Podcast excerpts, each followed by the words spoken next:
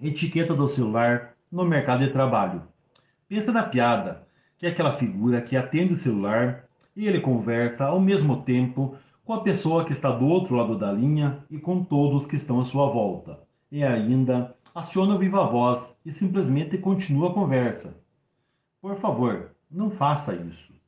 Seja discreto, fale baixo. Ninguém que está à sua volta precisa e quer ouvir a sua conversa. O volume do seu celular deve estar entre moderado e baixo, para não incomodar os que estão à sua volta. Empresas veem com maus olhos aquele candidato pirado, que fica de cabeça baixa, manuseando o celular o tempo todo. Essa pessoa não interage com outras pessoas, não se concentra na entrevista.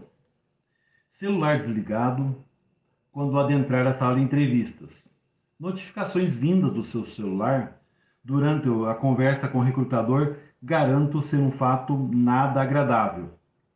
E nesse momento que vivemos, de processos seletivos tão concorridos, por favor, não vá perder, perder pontos com algo tão bobo assim.